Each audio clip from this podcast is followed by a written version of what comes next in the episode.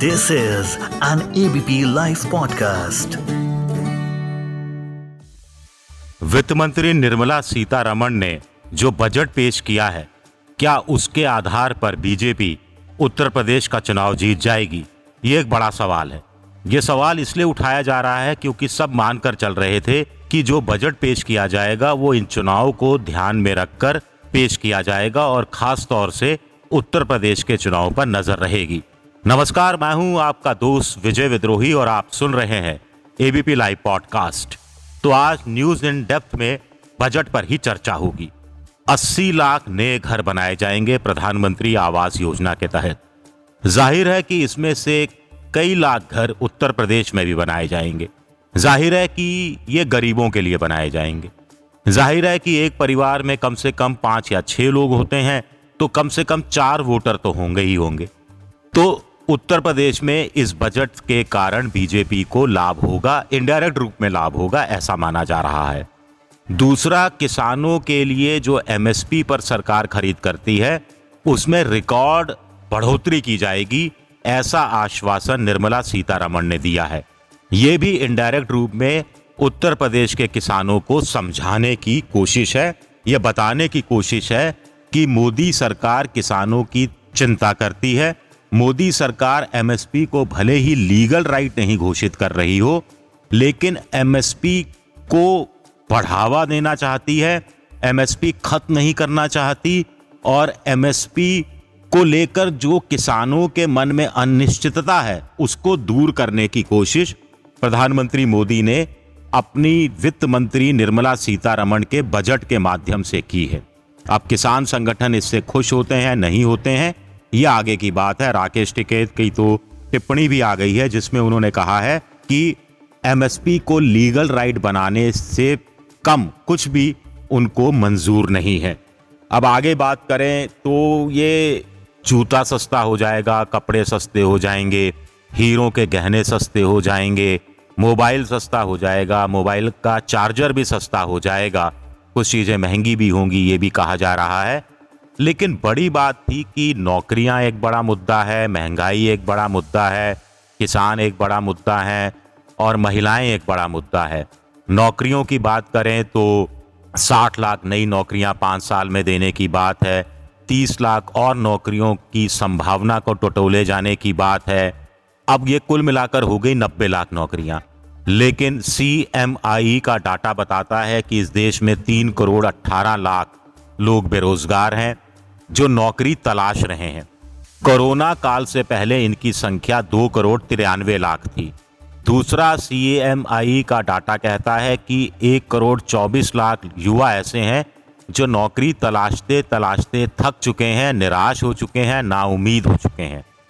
तो ये दोनों संख्या मिलाकर करीब साढ़े चार करोड़ बैठती है, जो जिस देश में साढ़े चार करोड़ लोग इस रूप में बेरोजगार हो। वहाँ पाँच साल में नब्बे लाख नौकरियाँ, ये कोई बड़ी बात नहीं है। ज़ाहरा तौर पर बेरोजगार इससे बहुत ज़्यादा खुश नहीं हुए होंगे। नौ लाख सरकारी नौकरियाँ केंद्र सरकार की हैं, जो खाली पड़ी हैं, पद खाली पड़े हैं। इनकी पूर्ति जल्द से जल्द हो, इनमें भर्ती जल्द से जल्द हो। इस बात का कोई ठोस आश्वासन इस बजट के ज़रिए नहीं मिला है। वैसे राज्यों को भी मिलाकर देखा जाए तो करीब 80 लाख पद खाली पड़े हुए हैं।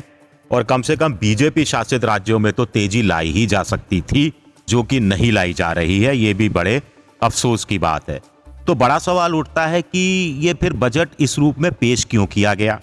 अब आप कहेंगे कि साहब, मोदी सरकार इकोनॉमिक्स की चिंता कर रही थी पॉलिटिक्स की चिंता नहीं कर रही थी, लिहाजा देखो पाँच राज्यों का विधानसभा चुनाव है, इसके बावजूद लोक लुभावन बजट नहीं आया, किसानों का बजट नहीं आया ग्रामीण भारत का बजट नहीं आया और जो बजट आया, वो अब इन चुनाव को भी प्रभावित नहीं करेगा। तो क्या ऐसा करके बीजेपी ने अपनी कुल्हाड़ी पर पैर मार लिया है? दूसरा तर्क यह है कि अगर बीजेपी ऐसा बजट पेश करती, बीजेपी यानी केंद्र सरकार ऐसा बजट पेश करती, जो लोक लुभावना होता तो कहा जाता कि मोदी को आर्थिक स्थिति की चिंता नहीं है, अर्थव्यवस्था को पटरी पर लाने की चिंता नहीं है, वो तो सिर्फ़ यूपी का चुनाव जीतना चाहते हैं। लिहाजा देखिए बुरे दौर में जब अर्थ नीति घूम रही है, ऐसे समय में, ऐसे कोरोना काल में भी उत्तर प्रदेश चुनाव की चिंता कर रहे हैं। ये बात कही जाती। प्रधानमंत्री नरेंद्र मोदी ने कहा है, ये गरीबों का बजट है, किसानों का बजट है। ये बात कुछ हिस्से तक, कुछ अंशों तक ज़रूर ठीक हो सकती है, लेकिन डिजिटल रुपया लाने की बात आरबीआई के ज़रिए होगी। क्रिप्टो करेंसी पर 30 परसेंट टैक्स लगेगा।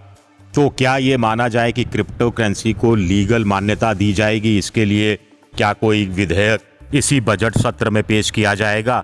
इस पर भी सबकी नज़र रहेगी।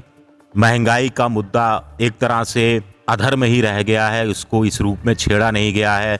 कुल मिलाकर कॉरपोरेट टैक्स में, सहकारिता कर में, कॉपरेटिव टैक्स में जिस ढंग से कमी की गई है, जिस ढंग से कुछ अन्य रियायतें दी गई हैं जिससे कहा जा रहा है कि भारत का निर्यात बढ़ जाएगा तो निर्यात बढ़ेगा तो स्वाभाविक तौर पर प्रोडक्शन बढ़ेगा प्रोडक्शन बढ़ेगा तो लोगों को नौकरियाँ और ज़्यादा लोगों को मिलेंगी और ज़्यादा वो पैसा खर्च करेंगे, ऐसी उम्मीद ज़ाहिर की जा रही है। इससे अर्थव्यवस्था की जो रेल है, जो पटरी से उतर गई लगती थी, वो पटरी पर दोबारा आना शुरू होगी। ऐसा आश्वासन भी वित्त मंत्री निर्मला सीतारमन ने अपने बजट भाषण के ज़रिए पेश करने की कोशिश की है। मिडिल क्लास इस बजट से निराश है, हताश है, उसको होना भी चाहिए। दरअसल मिडिल क्लास को ये लगने लगा है कि क्या उनकी ज़रूरत सिर्फ़ वोट पाने के लिए है, क्या ताली थाली बजाने तक ही सीमित है। जब कुछ हाथ में रखने की बात होती है तो धन्यवाद सिर्फ़ दे दिया जाता है, शुक्रिया अदा कर दिया जाता है। अब क्रिप्टो करेंसी से अगर 30 परसेंट टैक्स लगाकर सरकार लाखों रुपए की आय कर सकती है तो क्या उसका छोटा सा हिस्सा भी इनकम टैक्स में कोई रिलीफ देकर नहीं कर सकती थी? कुछ लोग कह रहे हैं कि डायरेक्ट टैक्स है, जो इनकम टैक्स उसमें रिलीफ देने का कोई ज़्यादा मतलब नहीं है।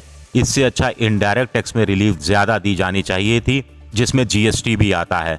अब जीएसटी बजट का हिस्सा नहीं है, इसके लिए जीएसटी की काउंसिल है।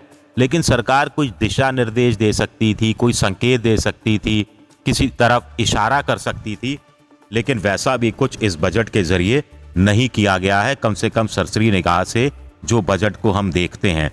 तो अब बड़ा सवाल उठता है कि क्या इस बजट के सहारे उत्तर प्रदेश, उत्तराखंड, पंजाब, गोवा और मणिपुर में सरकार जीत सकती है, यानी बीजेपी पार्टी सत्ता में आ सकती है? तो कई जानकारों से मेरी बात हुई, उन्होंने कहा कि नहीं, इससे कोई बड़ा फ़ायदा नहीं होगा।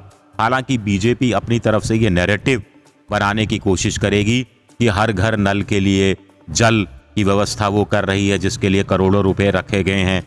इंफ्रास्ट्रक्चर के लिए बीस हज़ार करोड़ रखे गए हैं, जो कई हज़ार किलोमीटर के नए हाईवे बिछाए जाएँगे। उसमें आखिर लोग ही काम करेंगे। उससे रोज़गार मिलेगा तो गरीब लोगों को ही रोज़गार मिलेगा। इस बात की व्यवस्था की गई है और 80 लाख जब घर बनेंगे तो उससे गरीब लोगों का ही कल्याण होगा। इस बात की व्यवस्था की गई है। एमएसपी के तहत ज़्यादा चावल, ज़्यादा पैडी भी, जिसे हम धान भी कहते हैं, ज़्यादा गेहूँ खरीदा जाएगा। तो इसका फ़ायदा किसानों को पहुंचेगा। ड्रोन के ज़रिए किसान अपने खेतों की देखभाल कर सकेंगे। इसका फ़ायदा किसानों को होगा। साथ ही साथ जो मोटा अनाज वर्ष 2023 को घोषित किया गया है तो मक्का है, बाजरा है, रागी है, ऐसी फ़सलों को बढ़ावा सरकार देगी, प्रोत्साहन ज़्यादा देगी और ये आमतौर पर शुष्क, अर्धशुष्क इलाकों में ज़्यादा पनपते हैं, जहाँ सिंचाई की बहुत ज़्यादा ज़रूरत नहीं रहती है। तो ऐसे में भी इनडायरेक्ट रूप में गरीब किसानों को इसका फ़ायदा होगा, जिनके पास ज़मीन कम है या असंचित ज़मीन, असंचित भूमि ज़्यादा है। तो कुल मिलाकर कहा जा रहा है कि डायरेक्ट अगर आपकी जेब में या गरीब किसान की जेब में पैसा डालने की कोशिश नहीं है तो इनडायरेक्ट रूप में किसानों की आर्थिक स्थिति को सुदृढ़ करने की कोशिश की जा रही है। ये बीजेपी का अपना दावा है। चलिए, इस बजट पर हम कोशिश करेंगे कि अगले हफ़्ते भी कुछ गहराई से पड़ताल करें और आप तक न्यूज़ इन डेप्थ में इसकी जानकारी आप तक पहुँचाने की कोशिश करें। अब अपने दोस्त विजय विद्रोही को इजाज़त दीजिए और सुनते रहिए ABP live podcast forwarded messages नहीं क्रेडिबल न्यूज़ शेयर करो। डाउनलोड करो एबीपी लाइव ऐप और जानते रहो।